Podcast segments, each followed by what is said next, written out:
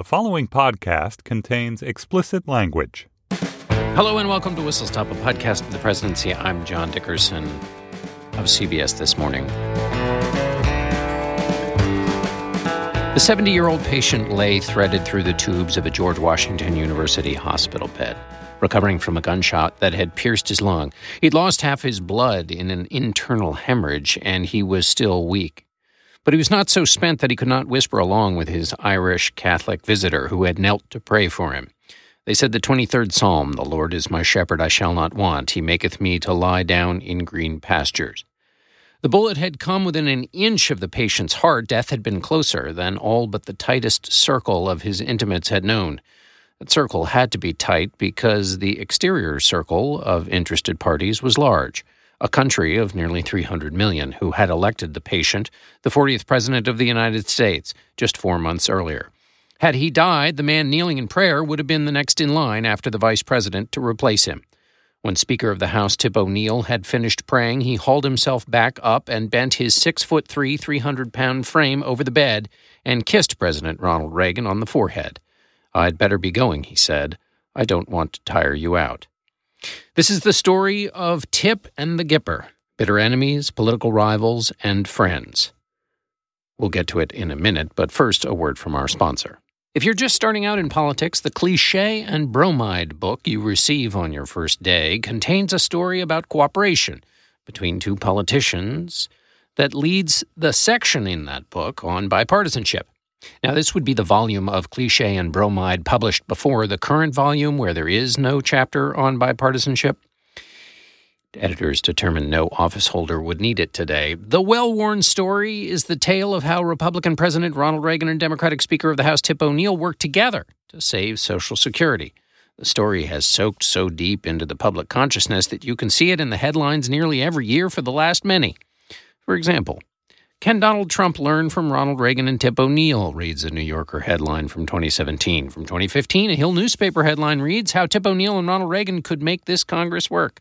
twenty ten, "Tip O'Neill and Reagan, A Model for Breaking Partisan Gridlock." two thousand nine, "Bipartisan Reagan-O'Neill Social Security Deal in nineteen eighty-three Showed It Can Be Done." It's a hearty favorite that I feel like I've heard a thousand times on the campaign trail. As politicians who make calls for bipartisanship seek to give their audiences an actual example of how it can work, using familiar names we know, and so it was. Just again last month, in October of twenty eighteen, when Mitch McConnell, the Republican majority leader of the Senate, pulled the old hymnal off the shelf and referred to the commission that two politicians had formed to address the challenges to Social Security.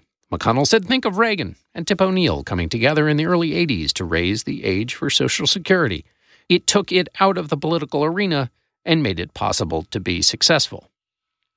But what does this story really mean of O'Neill and Reagan? Does the Senate leader McConnell have it right? Do those headline writers have it right? Can strong members of both parties simply get together and work things out the way O'Neill and Reagan did? Maybe, but those who would like to conjure the success of the past have more to do than simply whisper the names of Reagan and O'Neill. I mean, we must look at the ingredients that led to the success, the eye of newt, goat entrails, and pistachio foam, in order to identify if those ingredients are available today. Can we just nip down to the Kroger's and get them? Or are they no longer on store shelves? What was it about this relationship that allowed it to work? What about the people around those two men? And what was it about politics at the time that constrained and guided those two singular figures? They fought and bickered in a way that would seem very familiar today. What pulled them back into a working relationship? It was more than simply flicking a switch. They were both pulled by notions of bipartisanship and an ordering of priorities about country and party, as well as a fellow feeling, all of which is hard to see in politics today. This is the story of two Irishmen of humble roots who met at the end of one era of American politics and the start of another, the dawn of conservative ascendancy in American government and the start of the twilight of the old liberal order. These two men were warriors, but not simply for their party, but for their view of the world. They operated during a time when those two things were distinct.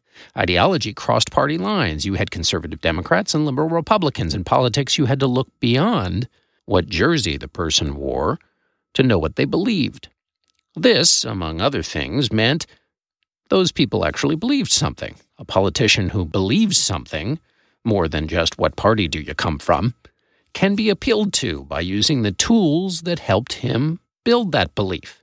Reason, tradition, history, patriotism. These are the inroads for negotiation among adversaries. Some of these roads are closed today. Reagan was a believer in the free market. O'Neill was a believer in the power of government to improve the lives of those less fortunate and to protect those the free market would ignore or trample. Reagan was a man of the open prairie in the West, O'Neill a man of the crowded cities. But they were both optimistic, romantic, and shared basic beliefs about making political deals. We hear a lot in politics today about getting people in the room and hammering out a compromise. Well, these two actually did that.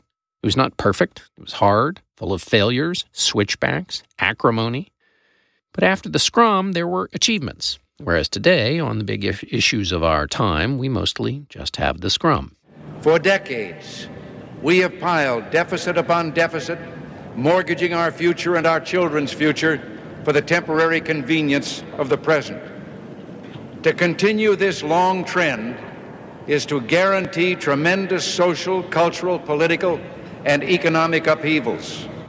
At his inauguration in nineteen eighty-one, Ronald Reagan sounded the themes that had brought him to Washington.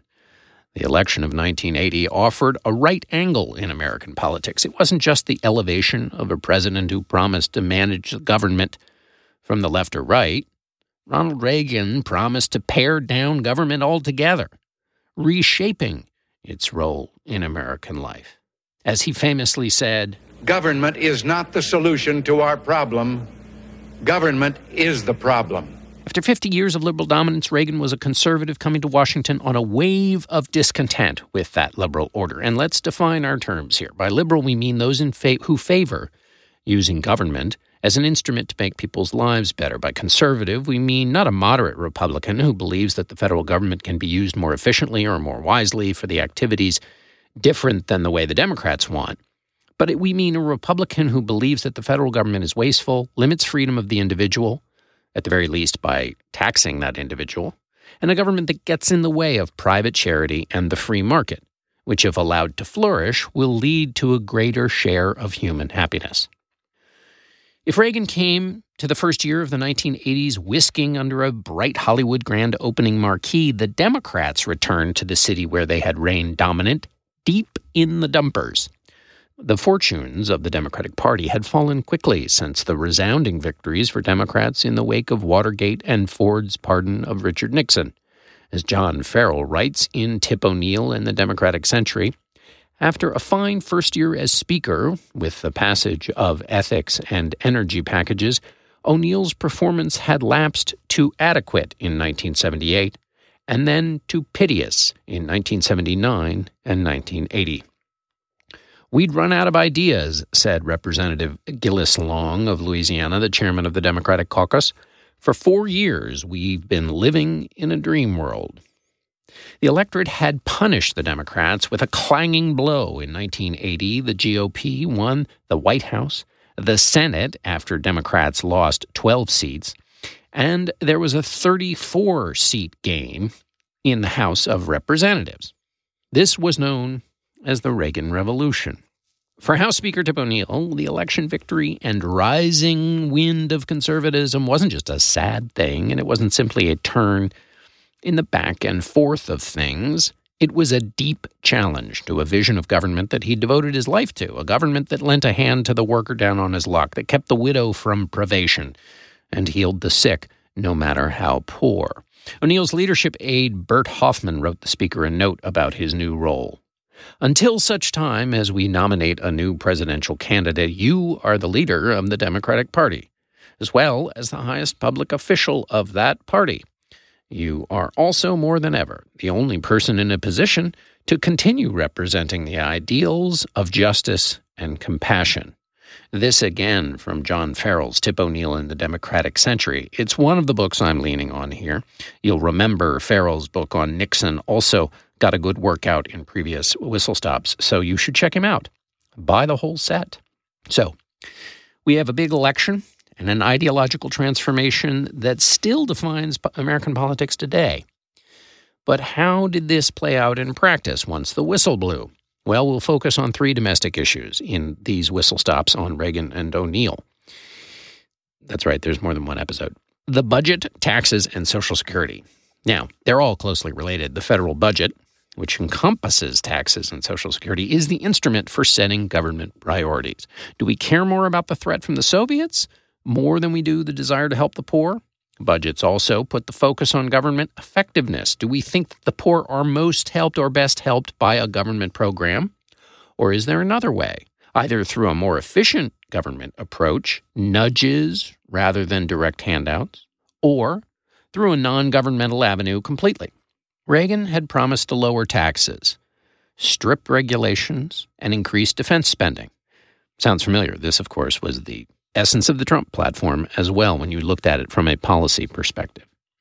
Important caveat, their views on immigration are wholly opposite. Reagan would be seen as uh, an amnesty-loving, open borders squish by the terms of the current debate.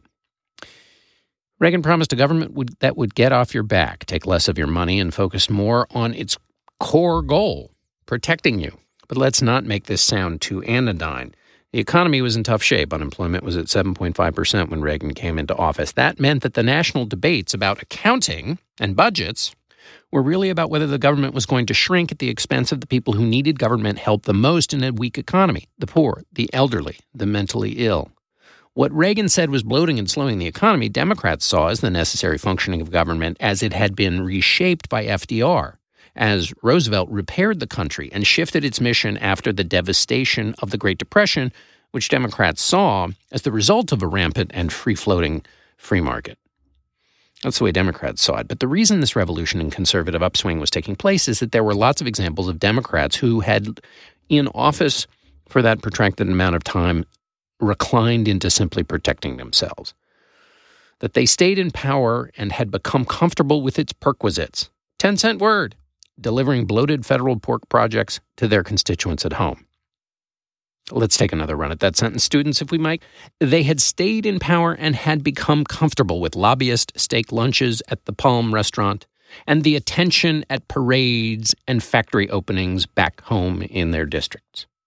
So those were the stakes for these debates about the budget, taxes, and Social Security. But let's pause on the stakes for a moment. The Reagan-O'Neill story is about big fights on big things, and also achievement and cooperation on big things. In our current climate, leaders of the party in power will point to bipartisan achievement on smaller, little pieces of legislation as proof that the institution is working. But that's not the same as when you have cooperation on the big, fundamental fights of American politics. Now, let's focus on two elements that are a key part of this story that we don't really have in politics today so much, or that are, decl- well, we definitely don't have one. The other is uh, in a weakened condition. And those two elements are norms and numbers. There were ways of behaving in politics and personal life that constrained both Reagan and O'Neill in this drama, and that drew them back to the negotiating table with each other. Those are the standards, the norms, the patterns of behavior that are a part of the basic contract we make in civil and public life. The word norm is a bit of a bummer because every time you heard a professor use the word norm in class, it was like a little tiny signal that you could basically ignore uh, the pile of words that he was going to offer you afterwards, because it was just self-soothing talk. But it is important because a norm essentially means I won't press every maximum advantage because I recognize if everyone did that, that it would start us on the road to chaos. These standards that we talk about in politics can seem like decorum and etiquette, which might relegate them simply to the old, elite, protective drawing room rules of the country club and the dining club and the Jane Austen novel. But as we'll see, these standards, these norms, these patterns of behavior encouraged generosity, humility, and duty to larger values, all of which are the requirements for progress in these divided government negotiations. At the moment, we are in a time of shredding norms. President Trump has his hand on the chipper shredder, and the political system is responding. The president is focused on getting things done, say his supporters, and opposition to his norm-breaking is simply elites worried about propriety. The alternative view is that as the president coarsens the office, he chokes off, shrivels, and chars the pathways that Reagan and, o- and O'Neill used to develop a relationship and make progress. Here's how this argument goes. When the president breaks a norm, his party is tied to him more tightly than in the past. This draws the whole party to into the norm-shredding business. So when the president airs an ad on major networks labeled as racist, those networks didn't air the ad because it was labeled as racist, and then the Republican governor of Ohio and the outgoing Republican senator from Arizona also label it as racist, this doesn't matter to the head of the Republican Party, who is in lockstep with the president. So the head of the Republican Party champions the ad. Now, party chairs aren't, there wasn't a time when party chairs broke so much with the president. That's not terribly new. But what is new is that the president stakes out a position of the kind that President Trump has. And the adhesion of party loyalty is what changes the system. And that's how a president's normative behavior sets the collective normative behavior of a party. And it's in this way that we think about the character of the individual occupant of the office. That's how it gets amplified to an entire political system. We talk a lot about character in office. This magnifying effect is why character is important. In response to shifting norms, Democrats are encouraged to fight fire with fire. So during the fall of twenty eighteen nomination hearing of President the president's Supreme Court nominee, Brett Kavanaugh, the Democratic Party was swept behind the unfounded and immediately suspect claims about Kavanaugh promoted by lawyer uh, Michael Avenatti. In a gutter fight with the president, so disliked by the party, the niceties of the past were cast aside in order to support the extraordinary claims of Avenatti and his client, which all which turned out to be without merit. Under normal circumstances, Democrats might not have rushed behind and talked about in an open uh, committee hearing those crazy claims, but they did in this case because of the nature of political combat as it now exists. So, what norms did O'Neill and Reagan play by? The first was that O'Neill recognized that what had just happened in the election. The people had spoken, and he, though he was in the opposite party, had an obligation to shape the result, not block it. So he had an obligation to, sh- to let the people continue to speak through the political process, not simply block it. This is the take of both John Farrell, in his book about O'Neill, and Chris Matthews, who worked for O'Neill and wrote a book called Tip and the Gipper, When Politics Worked, also a good book. So the people had spoken, and O'Neill wasn't going to do everything possible to block the president's ag- agenda. He was going to try and shape it, but he pr- he put in primacy not the party, but the sound and signal that he had gotten and that everyone had gotten from the country. Congressman Charlie Stenholm of Texas, a conservative who often uh, fought with O'Neill, saw it this way too. He wrote, "Tip recognized that the people of America had voted for change and the new president deserved a chance to pass his agenda." Now, that's the gauzy way to put it. Another less heroic way to look at this is to say that O'Neill didn't want to look obstructionist. In other words, it wasn't his warm-hearted views about representative democracy that he was following. He just didn't want to look bad. But even that is a norm that we don't see today. So let's imagine for a moment this was O'Neill's motivation. Implicit in it is that voters would punish the congressional majority for trying to obstruct a newly elected president. Here's how Farrell writes about it in his book. After Reagan's election, O'Neill worried that his party might be punished in, nineteen, in the nineteen eighty-two midterms if it came to be perceived as needlessly obstructionist. So here you have bipartisan cooperation connected with the desires of the voting population. And, of course, a primary goal for any Speaker of the House is to save the House for his party, to keep to stay in the majority. So the virtuous act of letting Reagan's program through the Congress was also connected to this single important political imperative, which was to hold control of the House. Stop the music. You do hear music, right? There's not a soundtrack playing, swelling, violins. Never mind. The reason we want to stop the music is that this is an important difference between the politics that allowed this partnership to exist, even though it was a push and pull and struggle, versus the politics of today, which is a push and pull and struggle, but without the partnership part. O'Neill didn't want to appear obstructionist, whether it was because he had virtuous restraint or understood the political reality. But when Barack Obama was president, the Senate and House leaders defined their jobs in precisely the opposite way. Early in Barack Obama's tenure, Senate Minority Leader Mitch McConnell said, quote, "The single most important thing we want to achieve is for President Obama to be a one-term president."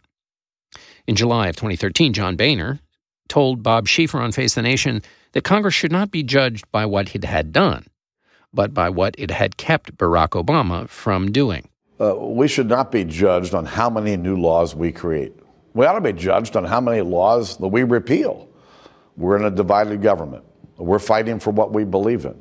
Uh, sometimes, uh, you know, the American people don't like this mess. Now, are these men less virtuous than Tip O'Neill? If you believe that O'Neill's instincts in nineteen eighty-one were driven by the Federalist Papers that he clutched to his breast, then you say aye. If you believe O'Neill was responding to a system where voters punished lawmakers who were obstructionists, then you can say that the system of politics that rewards politicians for their behavior has changed, and the current leaders are just responding to that change. You don't ask a man who is employed to swim to do anything but paddle in the waters he finds himself in. Boehner and McConnell are responding to the base of their party that punishes those that are seen as capitulating with the enemy. The enemy, in this case, was Barack Obama. Why was he the enemy? He'd been defined that way by a conservative media culture with greater reach and influence than anything that was available in the days of Tip O'Neill and Ronald Reagan. To the extent that O'Neill, as a liberal, was influenced by the quote-unquote liberal media, it's important to note further in our account here when we get to the Time Magazine story, but also just in general, that O'Neill felt like the media was on a bandwagon all behind Ronald Reagan. So that there was no left-wing pressure mechanism that would put pressure on Democrats if they cooperated with Ronald Reagan. The same way there is a media mechanism that would put pressure on Republicans if they had cooperated with Barack Obama. Now, wherever you choose to come down on these historical questions, it's clear that the norms have shifted wildly and that the leaders are pushed around by forces that make an O'Neill-Reagan type deal far, far more difficult today than in the past, if not impossible. That also means that commissions that are formed to take the politics out of policy decisions, as Mitch McConnell referred to, have to, in their whatever result they come up with, have to overcome this new world of fallen, fallen norms. Such a report from an outside voice has a lot, lot more to overcome, but, but I'm getting ahead of myself here. Now, there's another reason that O'Neill couldn't buck Reagan completely in nineteen eighty-one. He didn't have the numbers. Democrats controlled the House two forty-four to one ninety-one. For Reagan to pass anything, he needed at least twenty-six Democrats on every bill. But he could get that because there were as many as forty to seventy Democrats who came from districts that were favorable to Reagan. A more official account of this group of Democrats from which Reagan could draw were that forty-seven Democrats belonged to the Conservative Democratic Forum. That was the formal name for the boll weevil Democrats. So that there were twenty-one more boll weevil Democrats than Reagan, than the twenty-six Reagan needed. And these conservative boll weevils, who Reagan could call on, even though the Democrats controlled Congress, were part of the ongoing transition that was taking part in the Democratic Party. So in addition to Northeastern liberals, the Democratic Party contained these Southern and Midwestern conservatives. So O'Neill was in a bit of a bind. He had to seem like he was cooperating enough with Reagan to, to keep those conservative members on his side so that O'Neill could influence policy. Because if he lost them, they would just go vote with the Republicans and do whatever Reagan wanted.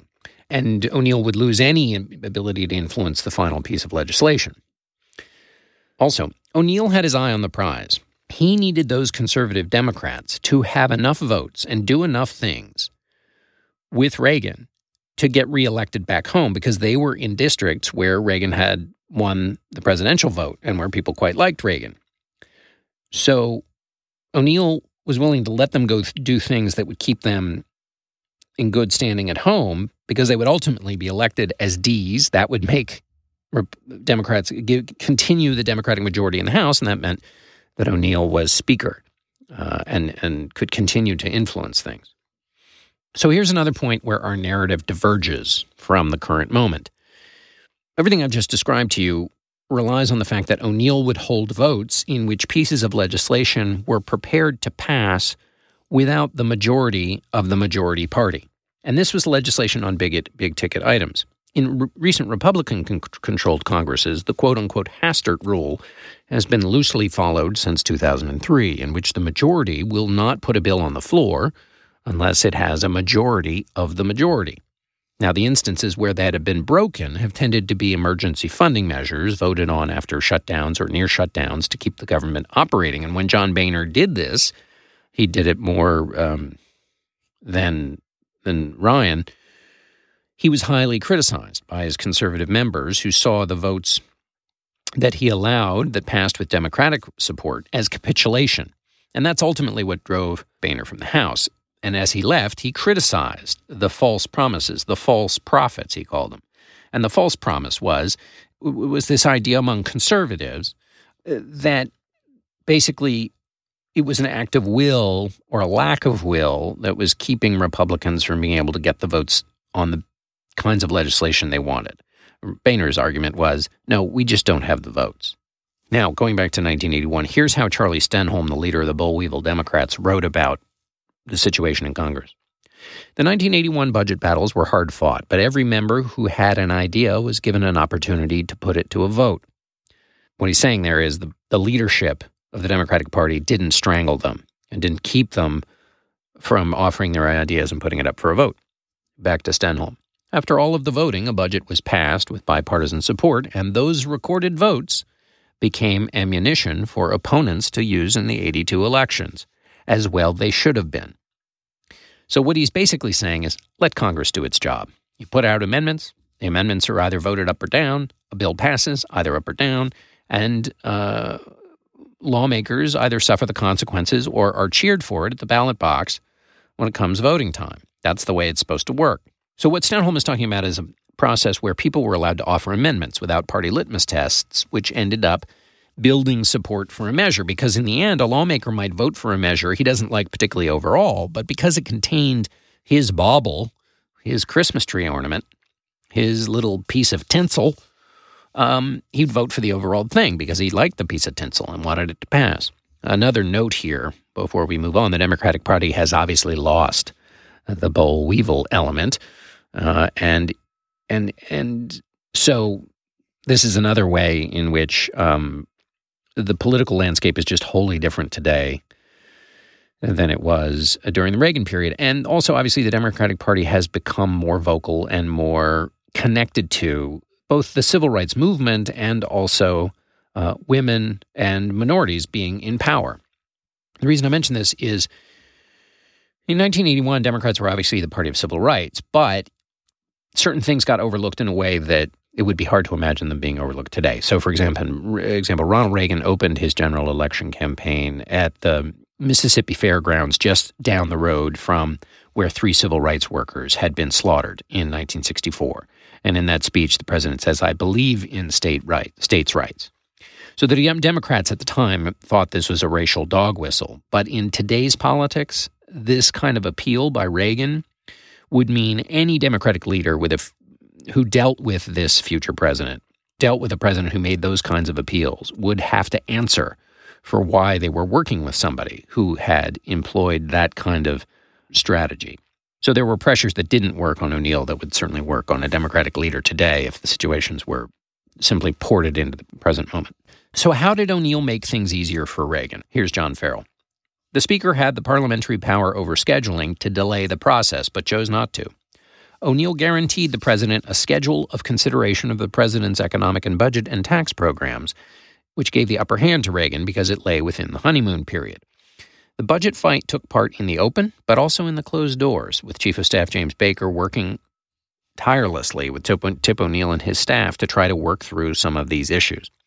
When O'Neill had made the good offers of cooperation, he expected Reagan and the Republicans to offer a budget with big cuts in spending and big and uh, tax cuts and also, you know, a lot of money for defense. But he thought he'd be able to shave it into something more reasonable because the Democrats did still control the Democratic uh, the budget committee and the budget process.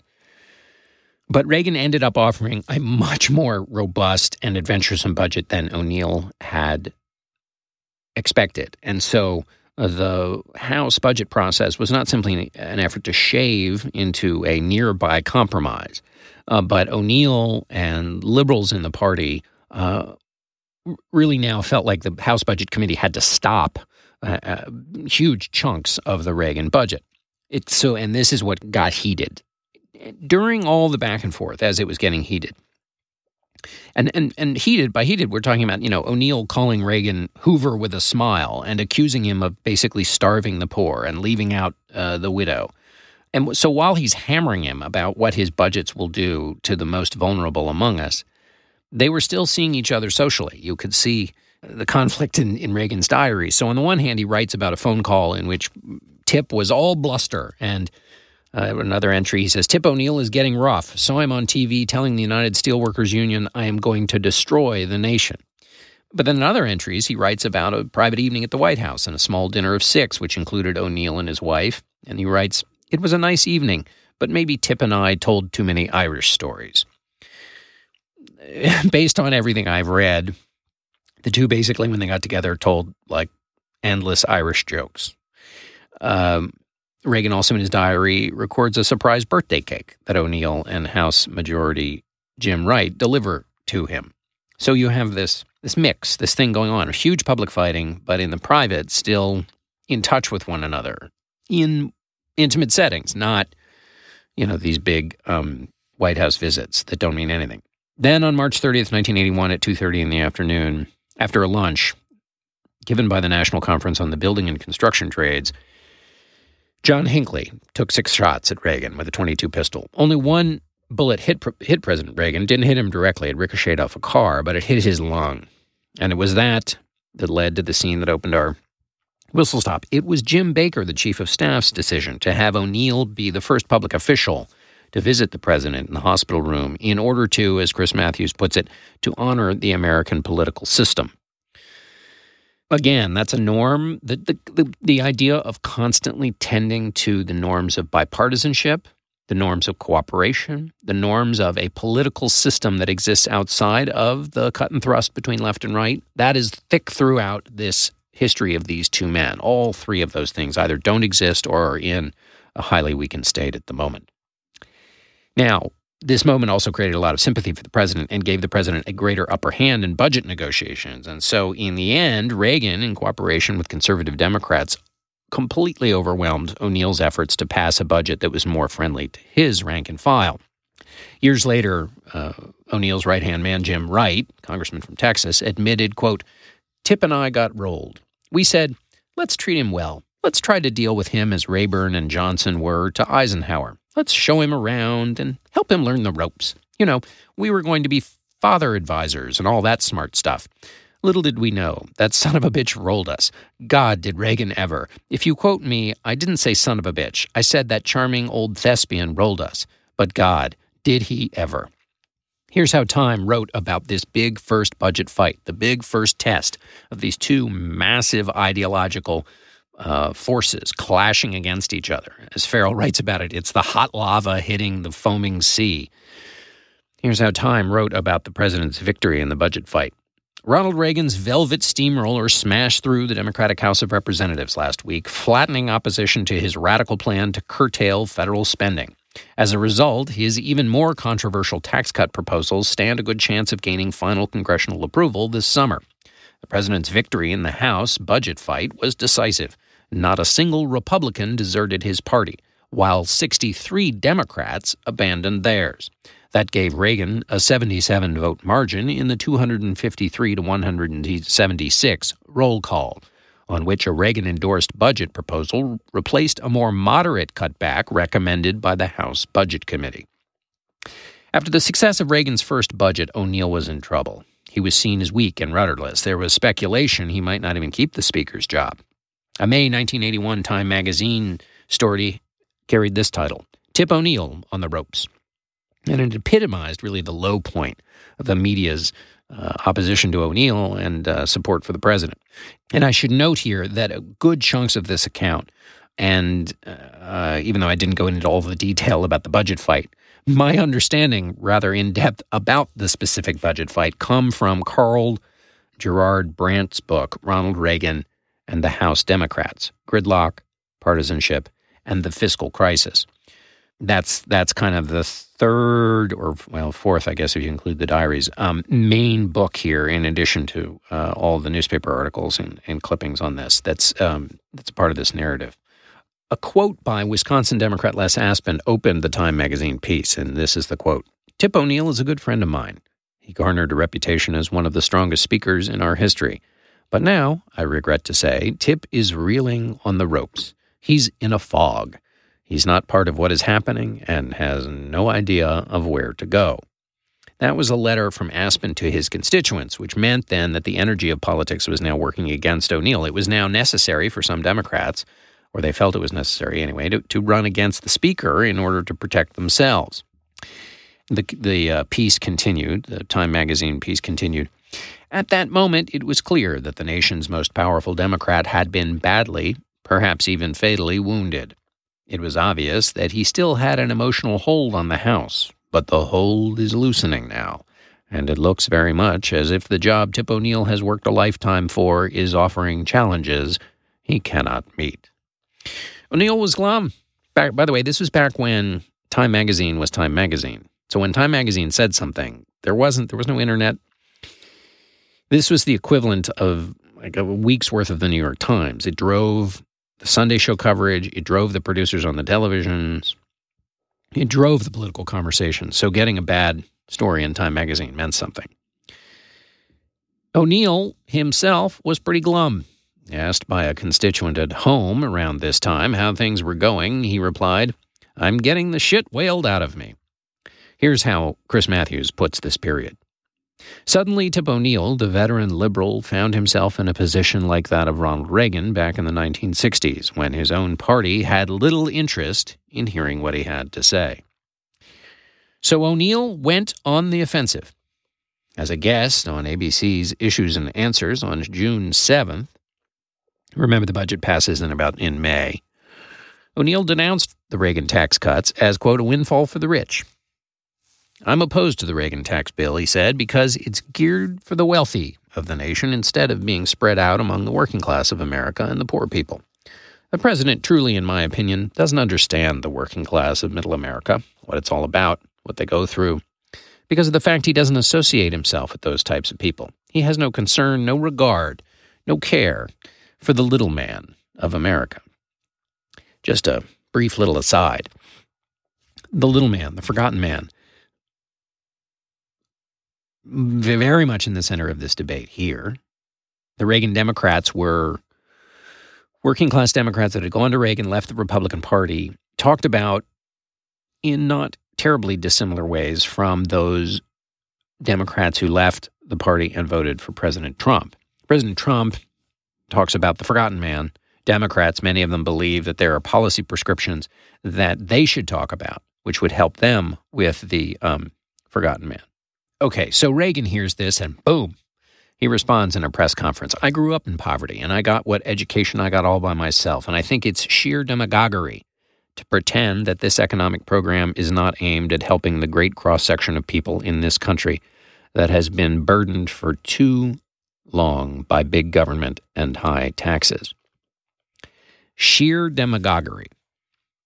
What does that sound like to you in today's ears, in today's politics? If someone, if the president said the word sheer demagoguery, how many, how big a deal would that be relative to the uh, nature of the things the president says? Okay, now have you fixed that in your mind? All right, here's Chris Matthews writing about this political moment and the norms that existed at the time. Chris Matthews writes this. Reagan's phrase was nothing less than a shocking insult. The Speaker of the House stands second after the Vice President in the line of presidential succession, and to him, Reagan's slur was an attack not only on him, Tip O'Neill, but on the historic dignity of the office he now held. So O'Neill does something he doesn't much do because, you know, one of the subtexts here, we'll get into this in the next part, but one of the subtexts here is you have this amazingly uh, telegenic actor on one end of the stage here. And then you have Tip O'Neill, who's a, kind of a, you know, he's a ward politician. He's not a T V guy. Well, at this moment, he goes up to the radio and television gallery that's in the House, goes in front of the cameras and says, I would never accuse a president, whoever he was, of being a demagogue. I have too much respect for the president, for the institution, and I assume in the future he would have the same respect for the speakership. What is this a fight about? It is a fight about norms. It is a fight about what people might dismiss as simple propriety. It's a big deal. It's a big deal. They get into a big fight about this. And think about that way that exists today. Okay, so now you have a big, big fight over the fact that President uh, Reagan has used the term sheer demagoguery. And oh, by the way, he's responding to an attack from O'Neill that says basically he doesn't care about poor people. So I bring you now a U P I story from Tuesday, the sixteenth of nineteen eighty-one. On Tuesday, President Reagan and House Speaker Thomas Tip O'Neill exchanged bitter words over taxes and budget matters. Today, Reagan telephoned O'Neill and said he still wants to be friends. I had a very interesting phone call from the president, O'Neill told reporters this morning. Without discussing the details, O'Neill said the talk was exceptionally friendly. At a news conference Tuesday, Reagan labeled sheer demagoguery a statement by the Massachusetts Democrat that the president's economic program ignores the needs of working people. O'Neill then declared that Reagan's honeymoon with Congress was over. That's another thing O'Neill had actually said in the radio and television gallery. But today, the two old pals had a nice talk. I told him there was no way I would ever insult the office of the presidency or make any verbal attack on him or his family, O'Neill declared, summing up the telephone call by saying, "Politics is politics. We may disagree during the day, but come six p.m., we become friends." Well, now, there's an interesting idea. First of all, we should note that what O'Neill successfully did was first-class umbrage taking, right? He took offense at something the president said. So that's, you know, that's a tactic. That's a strategy. It's not, this is not without the thick wash of politics all over it. But to even take umbrage, there has to be a bridge to be taken. Reagan found the issue worrisome enough. The issue of propriety, what you say about your political opponent, the institutions of the American system that would be bruised in the result. He found it worrisome enough to place that phone call to O'Neill. Here we see a norm inside which both of them are operating. You would just not see that today. Years later, in an interview with Bill Buckley, Reagan reflected on his relationship with Tip and this line, "Politics is politics."